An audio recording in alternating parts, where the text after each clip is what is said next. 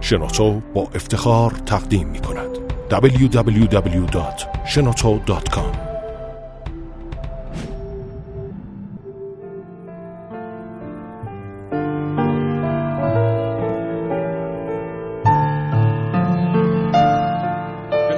بخشنده مهربان، خانم ها، آقایان، دوستان شنونده، سلام و صبحتون بخیر.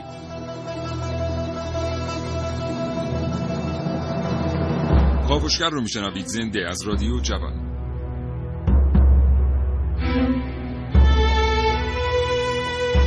چشمتون رو ببندید و تصور کنید یک روز بعد از ظهر در حال دیدن اخبار هستید. گوینده خبر اعلام میکنه که یک حمله بیولوژیکی در یکی از شهرها اتفاق افتاده. اتفاقا شما در همون شهر زندگی میکنید، اما نه صدای انفجاری شنیده اید، نه صدای تردد خودروهای آتش نشانی رو. با خودتون فکر میکنید که احتمالاً خبری که به دست واحد مرکزی خبر رسیده اشتباهه، اما واقعیت اینه که تمام حملات تروریستی در دنیا با صدای انفجار و تردد سریع خودروهای امداد و آتش نشانی همراه نیستند.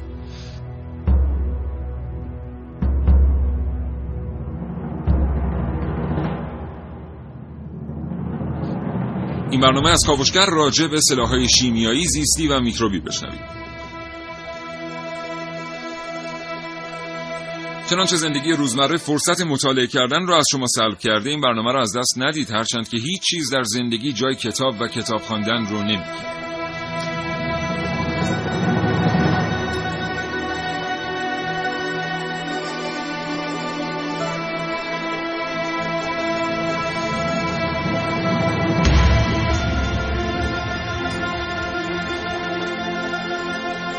امیدوارم فرصت داشته باشید یک ساعت کاوشگران جوان رو همراه کنید.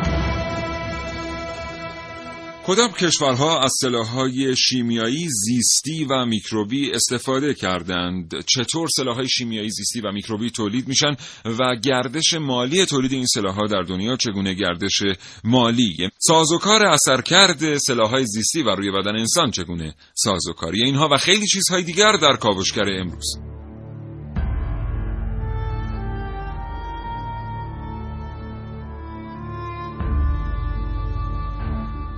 در این کاوشگر میشنوید. کاوشگران جوان حسین رضوی، سعید مولایی، خانمها نازنین علیدادیانی و عارف موسوی برنامه‌هایی را آماده کردند که در فرصت مناسب خواهید شنید. محسن رسولی اینجاست تا حاصل پژوهش‌های خودش رو با شما دوستان شنونده به اشتراک بگذارد. دو گفتگوی تلفنی خواهیم داشت با دو کارشناس متخصص. امروز گفتگوی ما رو خواهید شنید با دکتر محمد رضا سعودی و دکتر عباس فدایی. خب بریم برنامه رو آغاز کنیم. محسن صبح بخیر. به نام خدا، سلام و صبح بخیر خدمت همه شنوندگان خوب کاوشگر. چطور خوبی؟ شکر. شما خوبی؟ خب چه خبر امروز؟ امروز میخوایم در مورد این سلاح عجیب و غریبی که سال‌هاست دیگه داره در جای جای دنیا استفاده میشه در جنگ‌ها و حتی قبل از مثلا جنگ جهانی اول که به صورت مدرن استفاده شد، ما میبینیم که در تاریخ مثلا میمدن یک پودرهای خاصی رو میریختن روی موش‌ها، بعد این رو آتیش میزدن، پرتاب میکردن به سمت قلمرو دشمن، یا مثلا اجساد حیوانات مرده که حالا دچار بیماری شده بودن رو پرتاب میکردن به سمت قلمرو دشمن و از این طریق بدون هیچ خونریزی مثلا باعث بیماری اون دشمن‌ها، اون گروه دشمن میشدن و قلعه مثلا اونها رو تصرف میکردن. یه موارد دیگه هم داشتیم، مثلا اینکه میمدن جسد جانور بیماری رو در داخل قنوات میانداختن، بله، یا رودخانه‌ها میانداختن و از این رهگذر آب آشامیدنی مردم رو آلوده میکردن. یه مورد خیلی جالب دیگری رو هم در تاریخ داریم که استفاده مستقیم از سلاح‌های میکروبی و زیستی به حساب میاد. اونم آدم زنده‌ای که مبتلا به طاعون بوده و در شرایط مرگ بوده رو میذاشتن تو منجنیق، پرت میکردن، از طریق منجنیق داخل شهر. مهم و حتی لباس‌هاشون، بله، مهم نبوده که این زنده برسه یا نه، مهم این بوده که عامل انتقال بیماری بوده و از این رهگذر خلاصه میتونه میخواستن مردم رو وادار بکنن که در واقع دروازه‌های شهر رو باز بکنن و تسلیم بشن. و جالبه حالا در قرن اخیر که نگاه میکنیم به صورت حالا مدرن اگه بخوایم نگاه کنیم چگونه استفاده شده سلاح‌های شیمیایی و میکروبی، برمیگرده به جنگ جهانی اول سال 1914 که فرانسه میاد اولین بار با فکر میکنم چندین موشک 26 میلیمتری گازهایی رو به سمت ارتش آلمان میفرسته و خب کشتاری در اونجا صورت میگیره. بعد آلمان خودش میاد دوباره مطالعه میکنه بر روی این بمب‌هایی که فرستاده شده، بمب‌های گازی و کلری و اینها، و از طریق ساختن بمب‌های جدید حمله میکنه به بریتانیا و یک جنگی صورت میگیره بین فرانسه و آلمان و بریتانیا و اون جنگ رو جنگ شیمیدان‌ها لقب میزنن، چون یک رقابتی ایجاد میشه. هر کشوری که بتونه یک گاز خطرناکتری تولید بکنه انگار پیروزتر خواهد بود در اون جنگ. و بعد از اون میبینیم که گاز کلر میاد، گاز فسژن بیاد که بدنامترین گاز در این گازهای کشنده محسوب میشه، و بعد از اون ترکیب کلر و فسژن میاد، بعد گاز خردل میاد که دیگه این کشنده ترینه. میگن چیزی حدود 85% مرگ و میر ناشی از سلاحهای شیمیایی مربوط به فقط همین گاز خردله. بله البته خب قساوت قلب عنصر اول تولید سلاح شیمیایی زیستی و میکروبی بوده در دنیا. من هم به مورد دیگری در فرصت دیگری که در اختیار ما قرار میگیره اشاره خواهم کرد در این رابطه. امیدوارم فرصت داشته باشید کاوشگر رو همراهی کنید. کلی شنیدنی برای شما داریم تا حوالی ساعت 10 صبح. برنامه‌ای که میشنوید بدور از هر گونه سوگیری سیاسی و بر اساس مستندات واقعی ساخته شده. امضا کاوشگر جوان.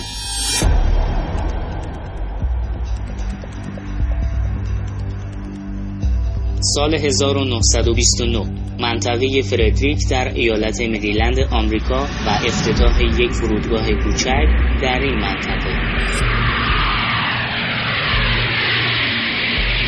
تا سال 1938 از این فرودگاه به عنوان یک فرودگاه اضطراری استفاده می‌شد. فردریک اف دیتریک سرگرد آمریکایی در جنگ جهانی اول، این منطقه به افتخار این سرگرد به نام او نامگذاری شد. سال 1943 دولت آمریکا زمین‌های اطراف اردوگاه را خریداری کرد تا فورت دیتریک را توسعه بده. همزمان با توسعه فورت دیتریک، آزمایشگاه سلاح‌های نامتعارف ارتش آمریکا هم در این منطقه با بودجه‌ای بیش از $1,000,000 افتتاح شد. سلاح‌های میکروبی و بیولوژیکی. During the Vietnam War, the U.S. military sprayed and dumped an estimated 20 million gallons of chemicals in an attempt to destroy enemy hiding positions in the forest. سال 1945 یعنی تا پایان جنگ جهانی دوم، آزمایشگاه‌های پایگاه فورت دیتریک تحقیقات و آزمایش‌های خود بر روی عوامل بیماریزای زیادی رو شروع کرده بود. بعد از جنگ جهانی دوم، تحقیقات و آزمایش‌های پایگاه فورت دیتریک با بودجه‌های کلانی که دولت آمریکا به طور مستمر به اون اختصاص میداد، گسترده‌تر و خطرناک‌تر میشد. و همزمان با آزمایش بر انواع حیوانات، آزمایش بر روی انسان‌ها هم آغاز شد. ویروس‌ها و باکتری‌های مختلفی مثل ایدز.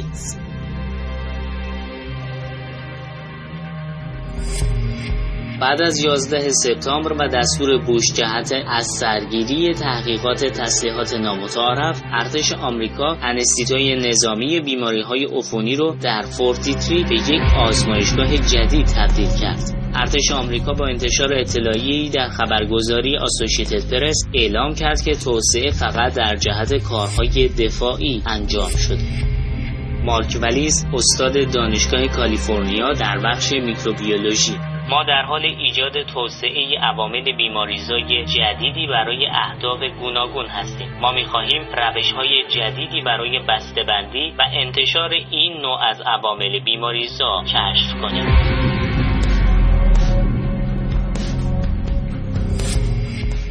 بازاری پرسود و منفعتی که به قیمت جان انسان‌های بیگناه تمام میشه و نفس‌هایی که از دیروز تا به امروز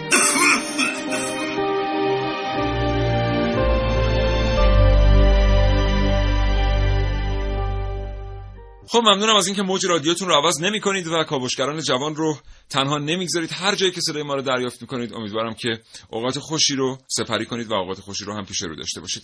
محسن، در جنگ جهانی دوم در یک اردوگاهی که کمپ نگهداری اسرا بوده به اسم اردوگاه بوخنوالد، بله. آلمانی‌ها بهش میگن بوخنوالد، میان تصمیم میگیرن یه تعداد خیلی زیادی از کودکان رو اعدام بکنن. درست. و در واقع اون چه که پشت این تصمیم بوده این بوده که بیان استفاده بکنن از کودکان به عنوان موش‌های آزمایشگاهی که یک فراورده شیمیایی رو آزمایش بکنن. اسم اون فراورده شیمیایی چیه؟ سایکلون بی.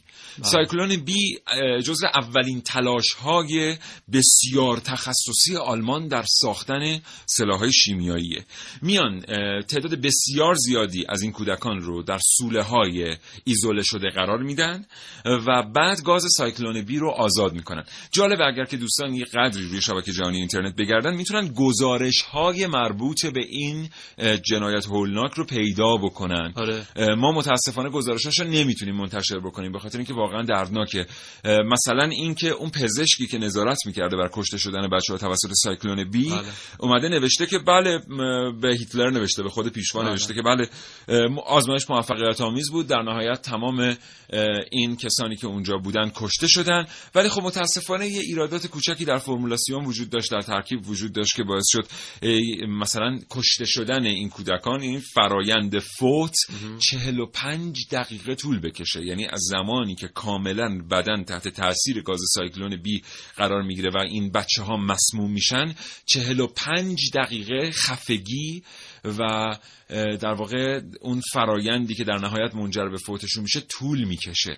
بسیار دردناکه. یعنی آزمایش‌های این چنینی که ما میدونیم آلمان‌ها مثلا اومدن روی انسان‌ها انجام دادن، ولی میساختن دیگه. یعنی انقدر این رشد پیدا کرد یک زمانی در مخصوصا آلمان، یعنی بین آلمان و بریتانیا خیلی جنگ در گرفت در این زمینه، که مثلا آلمان اومد 18,000 تا توپ رو مجهز کرد به پرتاب همین سلاح‌ها. و یک اتفاق جالبی میفته در بریتانیا، چون دیگه انقدر اوج پیدا میکنه این جنگ‌های شیمیایی، که میاد روزنامه دیلی میل یک فراخوانی میده بین مردم که همه مردم بیان جمع بشن و با ابزارالاتی که در اختیارشون هست پدهای پنبه‌ای درست کنن. یعنی در یک روز بیاد چیز بالا بر 1,000,000 پد پنبه‌ای درست بشه، برگه‌های پنبه‌ای در واقع درست، برای اینکه استفاده بشه در ماسک‌های ضد حالا این حملات شیمیایی برای جنگ عنوان صافی. بله. و این سربازهای بریتانیا که در جنگ هستن بیان از این ماسک‌ها استفاده کنن تا کمتر تلفات بده. این یکی از تبعاتش بوده و این ادامه پیدا می‌کنه، میاد تا جنگ‌های مدرن‌تر. مثلا در جنگ ویتنام میان عامل نارنجی پخش می‌کنن برای جنگل‌ها و در یک مخفیگاهی به نام ویتکونگ ها این استفاده میشه و اینها رو آلمان‌ها در اختیار آمریکایی قرار میدن که در جنگ ویتنام استفاده میشه و هنوز هم بعد 40 50 سال این تبعاتش برای نوزادانی که دارن در اون منطقه به دنیا میان هست. بله. خب با اینکه دردناک هست، اما یه بار دیگه توصیه میکنیم اگر نمیرسید در مورد تمام سابقه استفاده از سلاح‌های شیمیایی، زیستی و میکروبی مطالعه بکنید. این موضوع سایکلون بی رو حتما یه جستجویی بکنید، مطالعه بکنید. یه کتابی هم اخیراً منتشر شده در ایران به اسم شهر فرنگ اروپا، کتاب کوچکی است، به وقایع جنگ جهانی دوم پرداخته. سایکلون بی در چند صفحه از این کتاب به خوبی شرح داده شده که چطور ازش استفاده شد و چطور تولید شد. ما رو بشنوید. امروز داریم با شما در مورد سلاح‌های شیمیایی، زیستی و میکروبی صحبت می‌کنیم.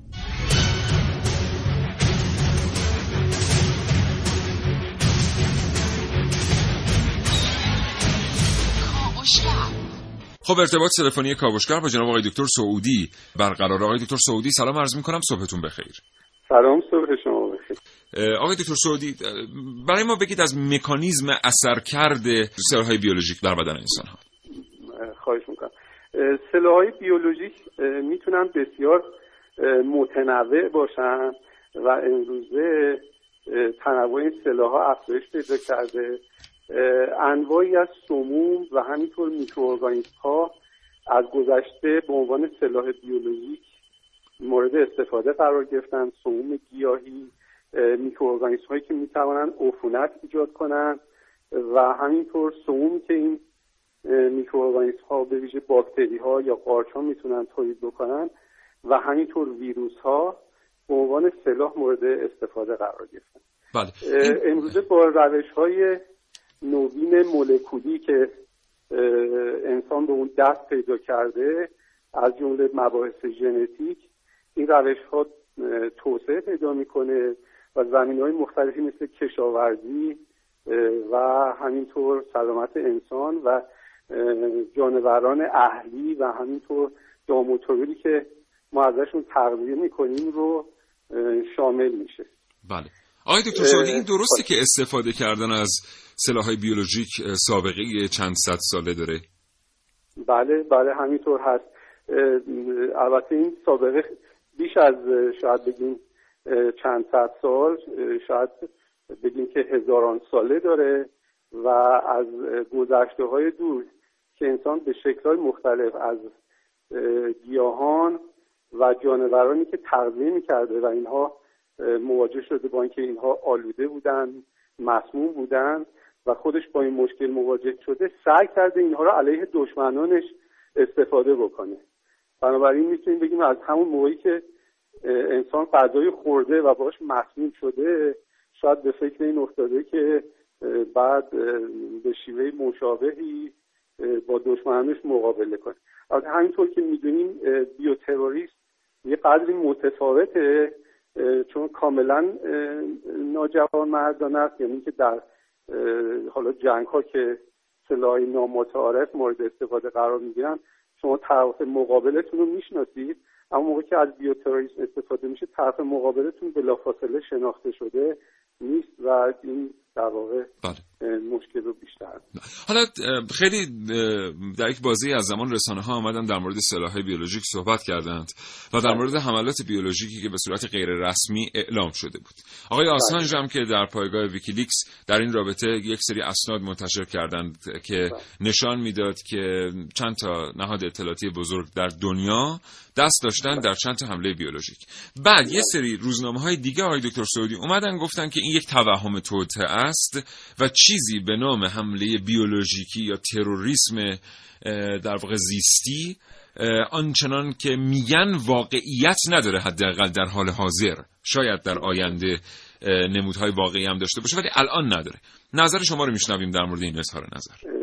من تصور میکنم که نباید این موضوع رو شوخی گرفت و بعد اون رو توهم فرض کرد. کاملا میتونه واقعی باشه و ما باید دکتر میتونه واقعی باشه یا واقعیه؟ یعنی ما اوییدنسی شواهدی داریم کاملا واقعی ازش داریم. یعنی در همین آستانه 2000 اگه خاطرتون باشه نامه هایی که آلوده بود به باکتری سیاه زخم، باسیلوس آنتراسیز یا باسیل سیاه زخم، این در امریکا و بعد در اروپا توزیع شد و افرادی هم جان خودشون رو از دست دادن و حتی مواردی اصلا منتشر نشد خبرش. بنابراین کاملا میتونه واقعی باشه. بله. آقای دکتر، شهروندان در مورد تروریسم زیستی و سلاح‌های بیولوژیک چی باید بدونن و برای چه شرایطی باید آماده باشن؟ خواهش میکنم. اون چه که شهروندان باید بدونن در وهله اول فراتر از وظایف معمولشون نیست، ولی ما این وظایف معمول رو به طور روزمره ناقص انجام میدیم یا درست انجام نمیدیم. اگه تلاش بکنیم که نسبت به وظایف شهروندیمون چه به صورت فردی چه حالا به شکل اجتماعی پایبند باشیم و اونها رو دقیق‌تر انجام بدیم، فکر کنم تا حد زیادی میتونه به ما کمک کنه تا اگر با چنین مشکلاتی احیانا مواجه بشیم اونها رو به راحتی بتونیم انشاءالله پشت سر بگذاریم. یکی از این نکات رعایت بهداشت فردیه. من میخوام این نکته رو خاطر نشان کنم که شستن فرض بفرمایید دستها برای جلوگیری از آلودگی شیوه خاصی داره.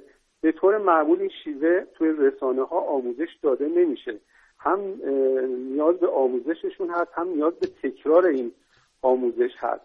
فرض بفرمایید روشی که WHO معرفی میکنه برای شستن دست باید به طور عمومی مردم بشناسند و ازش استفاده کنند. مورد دوم همکاری جمعی در حفظ محیط زیست شهریه، مثل اینکه مثلا توصیه میشه مردم سر ساعت زباله هاشون رو به سطح‌های زباله شهری منتقل کنند. این کار به طور معمول درست انجام نمیشه. شهری مثل تهران موش‌های زیادی داره، شما از خیابون‌ها که عبور می‌کنید زباله‌ها رو جای مختلف می‌بینید. واقعا مردم باید سعی بکنن که این کار رو به درستی انجام بدن. مورد سوم آموزش و تمرین یک رفتار هوشمندانه همگانیه. موقعی که خطر رخ میده من باید بدونم که سلامت من موقعی محقق میشه که سلامت همه مردم محقق بشه. بنابراین باید سلامت دیگران رو بر سلامت خودم ترجیح بدم و این نیاز به آموزش و تمرین داره. مسئله مهم دیگه ارتباط میان مردم و مدیریت بحران در موقع خطر. این برای من که ساکن شهر تهران هستم خیلی روشن نیست که اگر خطری رخ بده من چطور میتونم سریع، آسان و مطمئن مطلع بشم و بدونم که چه اقدام بعدی رو باید انجام بدم. با توجه به تعدد رسانه‌ها، وجود شبکه‌های اجتماعی و این به اصطلاح جنبه‌های مختلفش، این میتونه حتی مخاطره آمیز باشه که ما ندونیم از چه منبعی باید به سرعت اطلاعات دریافت کنیم. این قراردادی است که باید بین مدیران و بین مردم ایجاد بشه، برقرار بشه، بدونن که اطلاعات از کجا بگیرن. حالا جنبه‌های دیگری هم وجود داره، مثل تهیه آب و غذا در مواقع خطر که حالا در جای خودش قابل بررسی و بحث و گفتگوست. بسیار سپاسگزارم جناب آقای دکتر محمد رضا سعودی، عضو هیئت علمی دانشگاه ازهر. آرزوی سلامتی می‌کنم برای شما. خدا نگهدارتون. متشکرم. خدا نگهدار.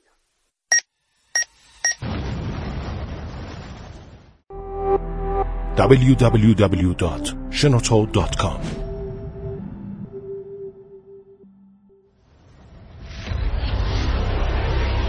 در سال 1925 در کنفرانس خلع سلاح ژنو 40 کشور یک عهدنامه را که پروتکل منع کاربرد سلاح‌های شیمیایی و بیولوژیک بود را تصویب کردند. مشکل عمده در ارتباط با ممنوعیت یاد شده در پروتکل ژنو این بود که هیچ اشاره‌ای به ممنوعیت تولید، ذخیره‌سازی، آزمایش، نقل و انتقال و خرید و فروش این گونه سلاح‌ها نشده بود. از این رو بود که در کمتر از 2 دهه پس از تصویب این قانون جهان شاهد کاربرد وسیع‌تر این گونه سلاح‌ها در جنگ جهانی دوم و پس از آن بود که منجر به کنوانسیون 1972 ژنو مبنی بر ممانعت از توسعه، تولید و ذخیره‌سازی سلاح‌های بیولوژیک و سمی بود.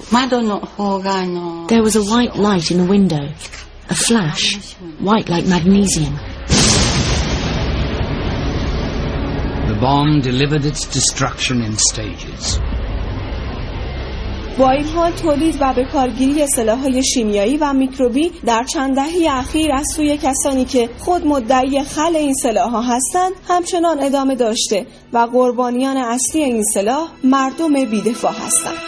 اما شما چه فکر می‌کنید؟ به نظرتون واقعاً چه کسی باید پاسخگوی چرایی نقض حقوق بشر با استفاده از سلاح‌های میکروبی در جهان امروز باشه؟ عارف موسوی، کاوشگر جوان. خب این سلاح‌های میکروبی و سلاح‌های زیستی که می‌دونیم عامل اصلی و ماده اولیه‌اش این ویروس‌ها و باکتری‌ها و قارچ‌ها و انگل‌ها هستن، آزمایشگاه‌های تحقیقاتی هست برای تولید اینها. میگن فقط در امریکا چیزی حدود 400 مرکز تحقیقاتی و آزمایشگاهی هست که اسمشون هم آزمایشگاه‌های درجه 4 نامبر 4 که اینها میان و این سلاح‌ها رو براشون تحقیق می‌کنن. چیزی حدود 1200 باکتری و سلول هست که برای درست کردن همین سلاح‌های میکروبی و زیستی ازش استفاده میشه و اینها رواج پیدا کرده. در همه شهرها هست، در همه کشورها هست، مخصوصا در اروپا و امریکا، در آلمان هست، در امریکا هست و فکر می‌کنم در بریتانیا هم چند نمونهش باشه و اینها طی بازه زمانی مثلا 10 ساله 20 ساله بیماری‌هایی رو در جامعه تونستن رواج پیدا کنن که برگشته حتی به جوامع خودشون. بیماری‌های مثل ایدز، بیماری‌های مثل ابولا که خیلی البته ایدز اظهار نظرهای مختلفی در موردش وجود داره. هنوز دنیا به این نتیجه نرسیده به طور علمی که این یک بیماری طراحی شده است و از ابتدا اصلا در طبیعت همچین چیزی وجود در مورد هیچ گونه از این بیماری‌ها نیست و یکی از فرضیه هایی که میگن محل پیدایش و آغاز هر کدوم از این بیماری‌هایی که رواج پیدا کرده در بین جوامع مختلف هست، میگن که میتونه مثلا این آزمایشگاه درجه 4 باشه. نکته مهمی رو محسن بهش اشاره کرد. ببینید اصلا نمیتونه یک نتیجه‌گیری علمی وجود داشته باشه در حوزه سلاح‌های شیمیایی، میکروبی و زیستی. اینطوریه برای اینکه الان یه دونه سلاح که حمله بیولوژیکی، یک حمله زیستی میشه به جایی. خب اصلا ذات تروریسم زیستی اینطوریه، شما نمیتونید ثابت بکنید که آقا این بیماری که الان مردم گرفتن در فلان آزمایشگاه تولید شده است. در موارد بسیار اندکی این ممکنه، البته خصوص بیماری هایی که بعداً اومدن یک توسط یک ویروس مثلا مثل اچ آی وی منتشر شدن در دنیا، بعد این ویروس خودش جهش کرد و در نهایت تبدیل به یک بیماری دیگری شد. خب این دیگه خیلی کار مشکلیه که شما بخواید منشأش رو پیدا بکنید و دقیقاً بگید از ابتدا در طبیعت وجود داشته است یا نه، یک عامل انسانی اینو ساخته و منتشر کرد. و چرا این کارو کردن؟ یک مقوله مهمی که در بین حالا قدرت‌های مختلف در دنیا هست، این بحث کنترل جمعیت سایر کشورهاست و یکی از بهترین و راحت‌ترین راه‌ها برای حال کشورهایی که دنبال قدرت هستن همینه که بیان به صورت خاموش جمعیت کشور دیگر رو تحت تاثیر قرار بدن و اون میزان کیفیتی که اون جمعیت باید داشته باشه رو اینها تنظیم میکنن. بله. بهش میگن پروژه پی سی یا پروژه پاپولیشن کنترل. بله. تو فرصت بعدی که دوباره در اختیار ما قرار میگیره من در مورد یه پروژه دیگه‌ای صحبت میکنم که هنوز در دنیا در جریان، اسناد و شواهد و قرائنی در موردش وجود داره. بهتونم میگم که این شواهد و قرائن کجا تشریف ببرید ببینید. همچنان بشنوید کاوشگر رو. ممنونم از اینکه ما رو همراهی می‌کنید. خب محسن، تو بخش قبلی من گفتم که یه پروژه بزرگ دیگه تو دنیا هست که مربوط میشه به تولید سلاح شیمیایی زیستی و میکروبی. یه پروژه وجود داره به اسم پروژه گیاه. اسم معروف به پروژه پلانت. آره. این پروژه پلانت در واقع یه تعریف داره، یه هدف داره. هدفش تولید یک نوع عامل زیستی یا میکروبیه که بتونه از انسانها گیاه بسازه. بله. یعنی عملاً نمیرن و بتونن در واقع این فرآیندهای زیستیشون ادامه پیدا بکنه، ولی در عین حال قدرت تفکر و تصمیم گیری رو حداقل در بازه کوتاهی از زمان از دست بدن. به دنبال اینه. حالا اینکه تا چه حد موفق بوده است در دنیا این خیلی معلوم نیست. سال 2011 آقای آسانج در این رابطه اسنادی رو منتشر کرد برای پایگاه ویکیلیکس. البته ما طبیعتاً فرض رو در کاوشگر بر این نمیذاریم که هر آنچه که جولیان آسانج داره منتشر میکنه درسته، ولی به هر ترتیب میدونیم که برخی از این اسناد هم صحتشون تایید شد توسط نهادهای دیگر در سالهای گذشته، از جمله شمول ایالات متحده، در چین، در آلمان. خب به هر حال اینا میدونیم که مقامات چینی اعلام کردن که بله، رفتن رد مهندسین آلمانی در چین رو گرفتن، دیدن دستگاه شنود وجود دارن و نوارهای ضبط شده وجود دارن. بله، موبایل آنگلا مرکل. بله. صدر اعظم آلمان. بله. موبایل خانم مرکل هم که مدت‌ها داشت شنود میشد. حالا نمیگن که مثلا خانم مرکل هم برخوام که کار خصوصی با کسی داشته باشه، واقعا درست نیست موبایل کسی رو شنود کردن. یه اتفاق جالبی هفته پیش افتاد، این که یه عکسی منتشر شد از مارک زوکربرگ، خالق فیسبوک، که اومده بود لپتاپش رو، اون دوربین جلوش وبکمش رو پوشونده بود با چسب، یا مثلا درگاه ورودی اون میکروفونش رو پوشونده بود و این نشون میده که همه این دستگاه‌ها برای یک نوع جاسوسی و استفاده از اطلاعاتیه که هر کسی میتونه تو خونش داشته باشه.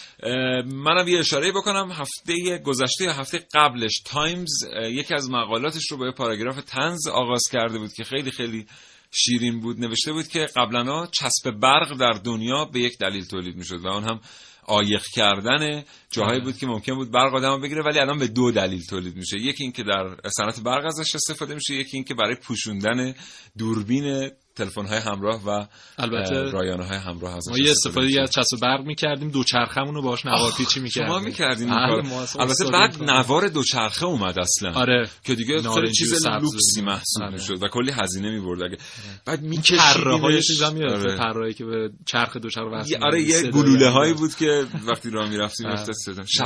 شبرنگ‌های نیم دایره که عجب. شما هم این لیوانای یه بار مصرفو میذاشتید که صدا بده. آره میخوردم جا. آره. پره‌ها میخورد بهش صدا. بعد چقدر بعضیا ابتکار داشتن توی پیچیدن این نواره. یعنی آره. شما میتونستی یه جوری لبه های اینا رو بندازی رو هم که اشکال هندسی. بعد چجوری اون رو خاتمه وقت پیدا میکرد، چجوری اون باید میچسبوند به چیز، به بدنه، گرمش میکردیم با کبریت گرمش میکردیم و میچسبوند. یادش بود از این ریشا به دسته دوچرخه‌تون آویزون میکردیم. البته فکر کنم الان دیگه این کارا خیلی دموده به حساب میاد، ولی خیلی خوب بود. مثلا یادم این چیزایی که پشت زین می‌بستن، نون بربری می‌ذاشتن. یادش بخیر. چقدر همه دوچرخه‌ها نداشتن، یه آپشن به حساب میومد. چقدر دوچرخه‌ها ارج و قرب داشتن اون. بله. بیشترشون هم تولید هندوستان بودن. ولی خیلی خوب بود که بعداً یه سری دوچرخه‌های ایرانی رو دیدیم، بعد دیگه ندیدیم. غیب شدن. تا من و محسن که گپی میزنیم در مورد از کجا به کجا دوچرخه ها، شما یه برنامه که دیگه بشنوید تا ما هم یه ذره این حال اول سرمون بیفته چه ربطی به سلاح‌های میکروبی و سلاح‌های شیمیایی و اینا داشت. شب رنگ زردا بود، یادش بخیر. آره میگرفتیم چرخه دوچرخه، خیلی جالب بود که دوچرخه ها از پشت نور میخورد چیز نمیشد، از بغل.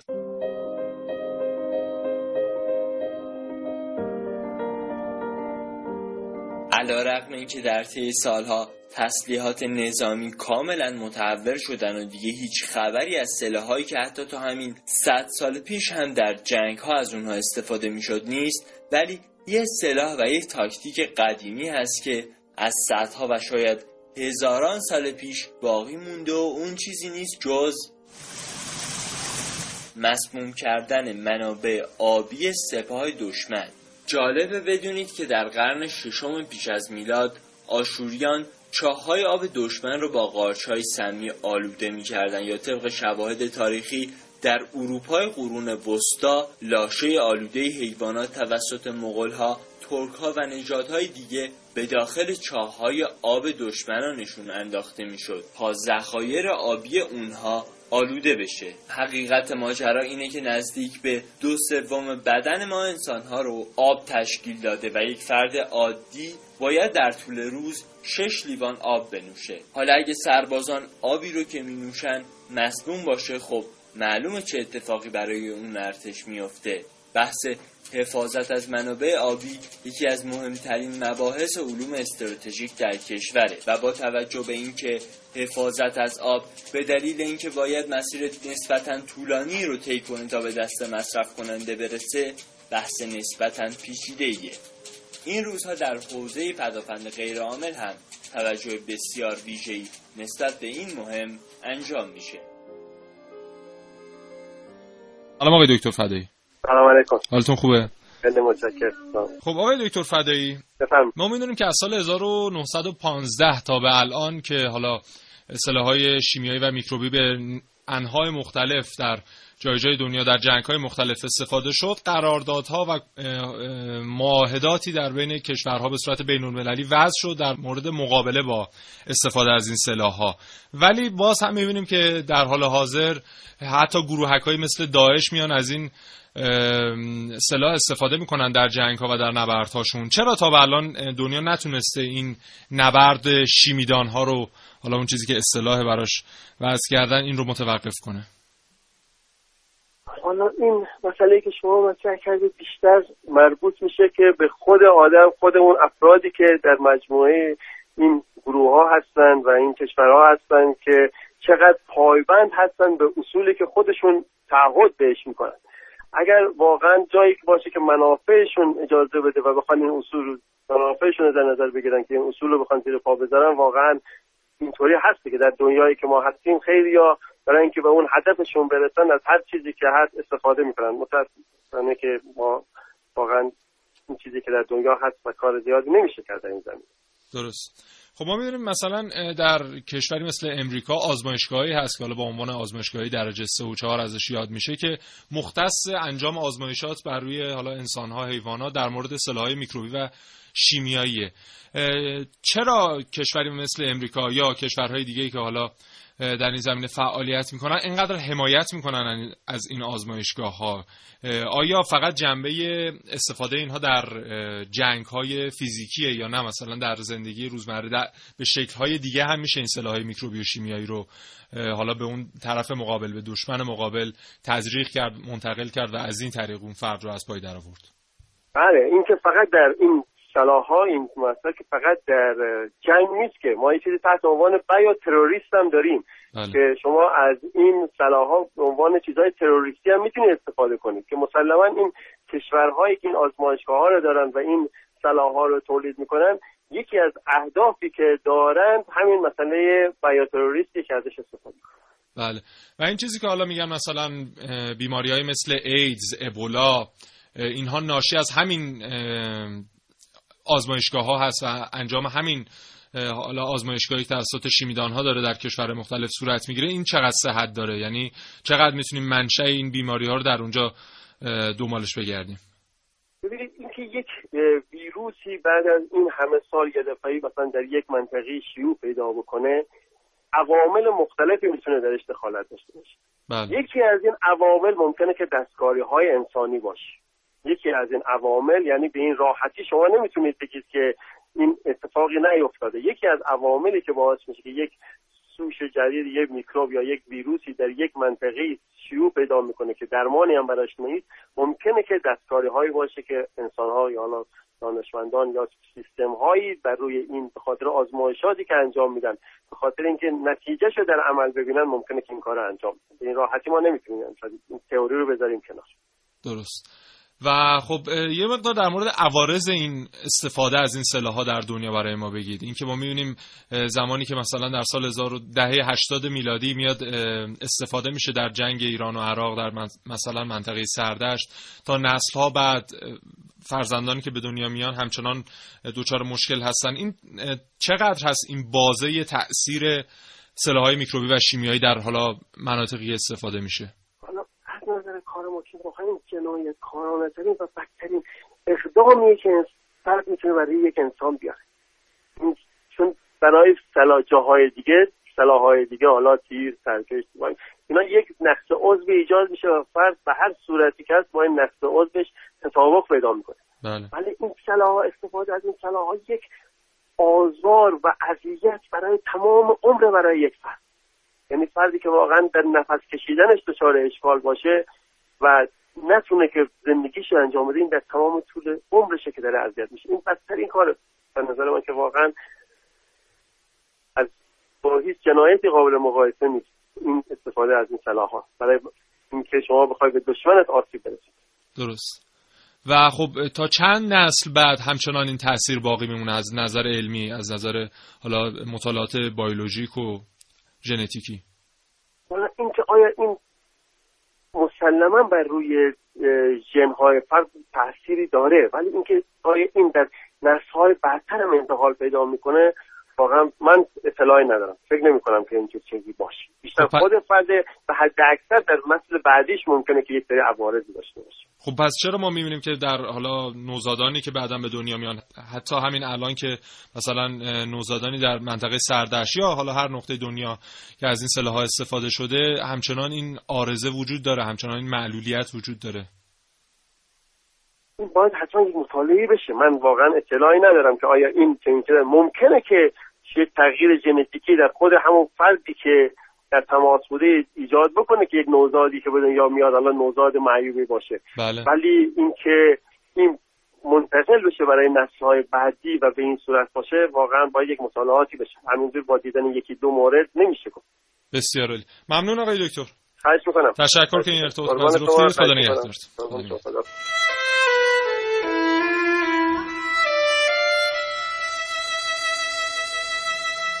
اینجا سردشت در شهرستان دزفول.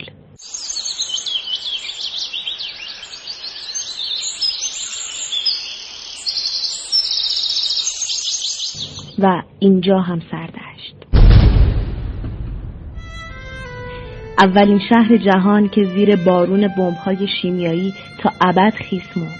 مردان و زنانی که صدای قلبشون زیر آوار این بمب‌ها خاموش شد. اکثر همکارانمون اینجا شیمیایی هستن. من مثلا خودم شیمیایی هستم، ولی حتی 10% به من ده. اکثر همکارمون چون اهل اینجا هستن ولی به خاطر مثلا موقعیت اون زمان نتونستن بالینی نبودن. و کودکانی که به جای توپ و عروسک با ماسک و قرص هم بازی شدن، یا مثلا وقتی یه بوی شیمیایی بهشون میخوره، بوی رنگ، بوی خیلی غلیظ باشه، رو گلوشون تاثیر میشه، رو سرفه میکنن. مثلا بیماری ها میگیرن که توی این بیماری ها یکیشون اینه که مثلا راحت نمیتونن تنفس کنن و پوستشون روشون تولایی میزنه که مثلا تقریبا سرخ رنگ هست. من خودم همینجوری هست. جنگ ها تموم میشن و هواپیماهای جنگنده به موزه ها سپرده میشن. اما هنوز بعد از سالها کودکانی متولد میشن که جنگ در وجودشون هرگز به پایان نمیرسه. نامه من به خداوند این است که دیگر کشورها آمدم ظالمی که چنین بمباران و شناکی را در شهر پخش کردن بی قدرت و هلاک بمانند، همچنین مردم بیگناهی که در این لاشایی شدن روحشون شاد گرفته شد.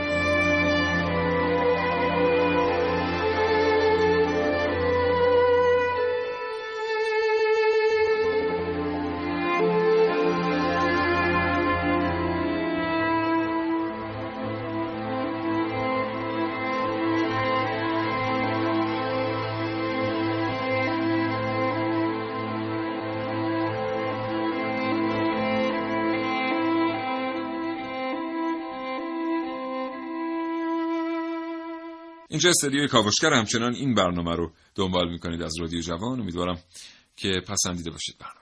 خب معاهدات بین المللی مختلفی برای منع کاربرد این سلاح‌های شیمیایی، زیستی و میکروبی وضع شده در حال حاضر، از همون ابتدای به وجود اومدنش، حتی مثلا در قرن 16 میلادی.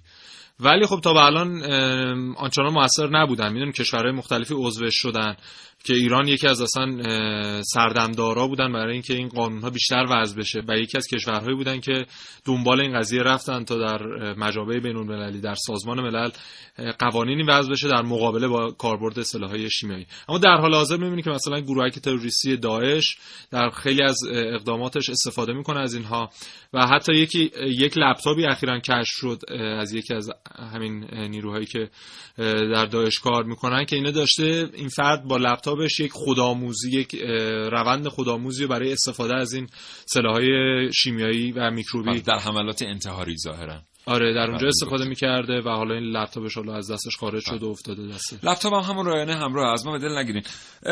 این سلاح‌های شیمیایی که داعش داره استفاده می‌کنه معلوم نیست که تولید خودشه یا از زرادخانه در عراق کشف شده. همین موضوع خبرساز شده در دنیای رسانه‌ها به این دلیل که اگر که در زرادخانه‌های کشور عراق سلاح شیمیایی وجود داشته، چرا پس از حمله ایالات متحده آمریکا به عراق این زرادخانه‌ها پلم نشدند؟ در واقع پلم چی میشه فارسیش؟ بسته نشدند. بله، و آنچه که در این زرادخانه‌ها موجود بود معدوم نشد و اگر که نه تولید خود داعش چگونه تونسته در این مدت زمان اندک این میزان از سلاح‌های شیمیایی رو تولید بکنه؟ یکی از موضوعاتی که خودش بسیار بسیار محل سوال. در مورد معاهده‌های بین‌المللی هم بگیم که دوستان شنونده، این معاهده‌ها در مورد بعضی از کشورها صادق هستن. صدام حسین 100 کیلوگرم سلاح شیمیایی، بمب شیمیایی میریخت رو سر مردم حلبچه و سردشت. اگه شما فکر کنید یک صفحه نامه نوشته شد در سازمان ملل متحد که مردم دارن با چیزی مواجه میشن که بهش میگن جهنم، در سازمان ملل متحد مدیونید اگه فکر بکنید که صداش در اومد، هنوزم که صداش در نمیاد. آره. بله، از سال 1984 تا 1988 که میشه هم باز میانی جنگ تحمیلی، 4 سال دیگه. در این 4 سال چیزی حدود 378 مورد حمله شیمیایی از سمت عراق و سمت ایران صورت گرفته، چیزی بالغ بر 50,000 نفر کشته و مصدوم شدن. حتی در مقایسه با جنگ جهانی اول و دوم این تعداد حملات شیمیایی بی‌نظیره. حتی در مقایسه با جنگ جهانی اول و دوم، یعنی جنگی که بریتانیا یک طرفش، آلمان یک طرفش، فرانسه اون طرف دارن سلاح شیمیایی تولید میکنن. و جالبه حالا همین سردشت اولین شهر غیر نظامیه که مورد حمله شیمیایی قرار گرفته. هر شهری قبل از این بوده، اون شهر نظامی بوده، نیروهای نظامی درش بودن، اما سردشت هنوزم شیمیایی ترین شهر جهانه. سردشت هنوزم داره رنج میبره از آثار حملات شیمیایی که صدام حسین در دوران 8 سال دفاع مقدس صورت داد در این شهر. و متاسفانه میگم ما منتظر بودیم کسی حمایتمون بکنه و اینم بد نیست که آدم منتظر باشه نهادهای بین‌المللی حمایتش بکنه. این اتفاق نیفتاد. حالا توی بازه‌ای از زمان اومدن گفتن که چرا فعالیت‌های دفاعیش رو ایران در حوزه صنایع دفاع متوقف نمی‌کنه یا کمرنگ نمی‌کنه. خب به هر حال پاسخ‌هایی هم در این رابطه داده شد، اینکه بله اگر که کشوری در قلب اروپا واقعه که بهش تعرض بشه، فوری صدای کشورهای عضو پیمان آتلانتیک شمالی ناتو در میاد. نه، ما تجربهشو داشتیم. صدام حسین به ما حمله کرد، 4 سال با سلاح شیمیایی، هیچ کی صداش در نیامد. بنابراین دم بر بچهای صنایع دفاع گرم که حداقل مانع میشن از اینکه کسی به خودش جرأت بده یک بار دیگه این اتفاق رو رقم بزنه. همچنان بشنوید کاوشگر ما تا 10 صبح با شما هست.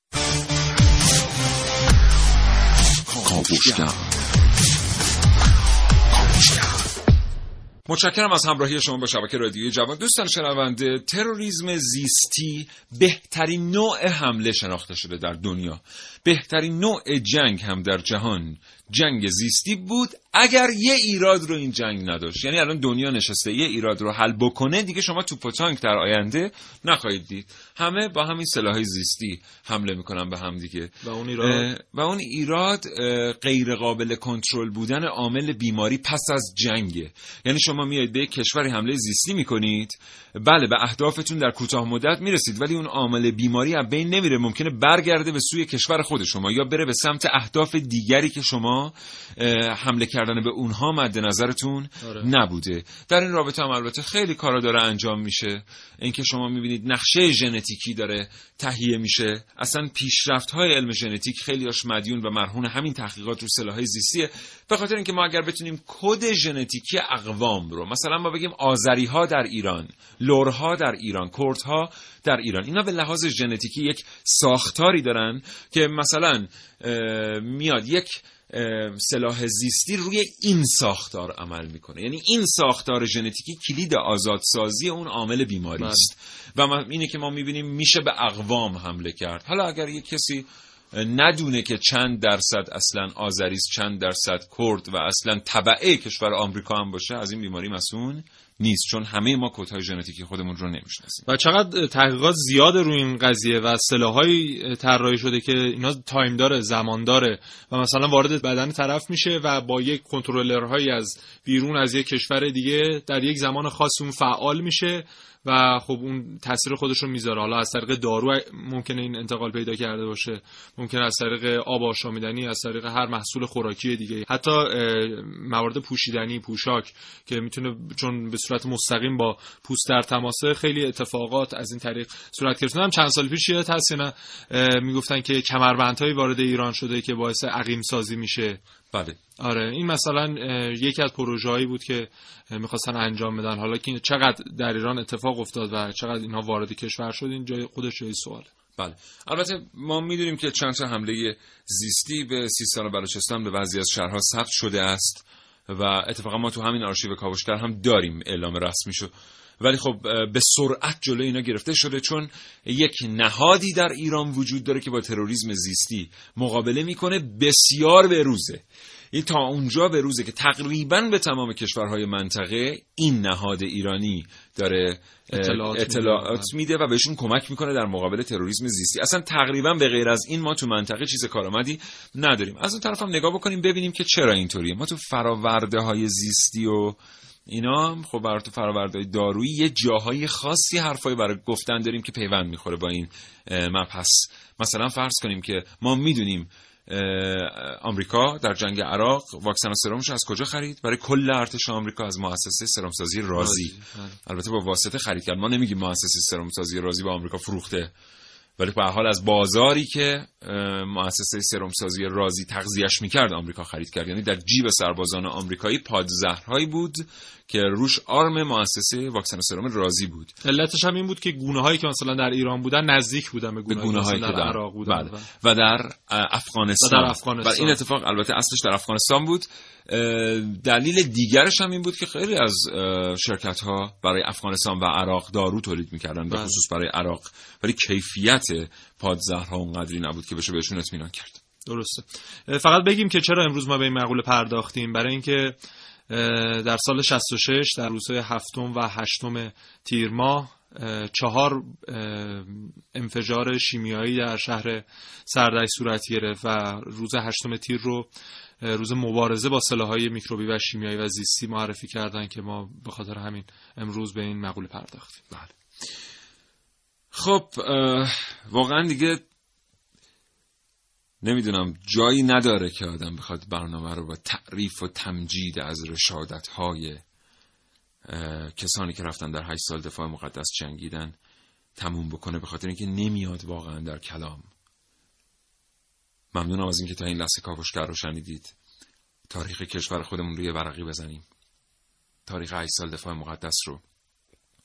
اگر نرسیدید، اگر علاقه نداشتید، خاطره اون 3 تا جانباز شیمیایی رو بخونید.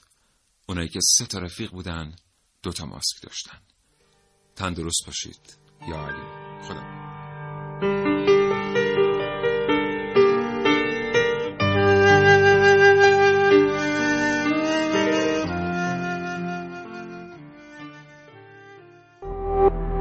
شنوتو ارائه دهنده پادکست های صوتی فارسی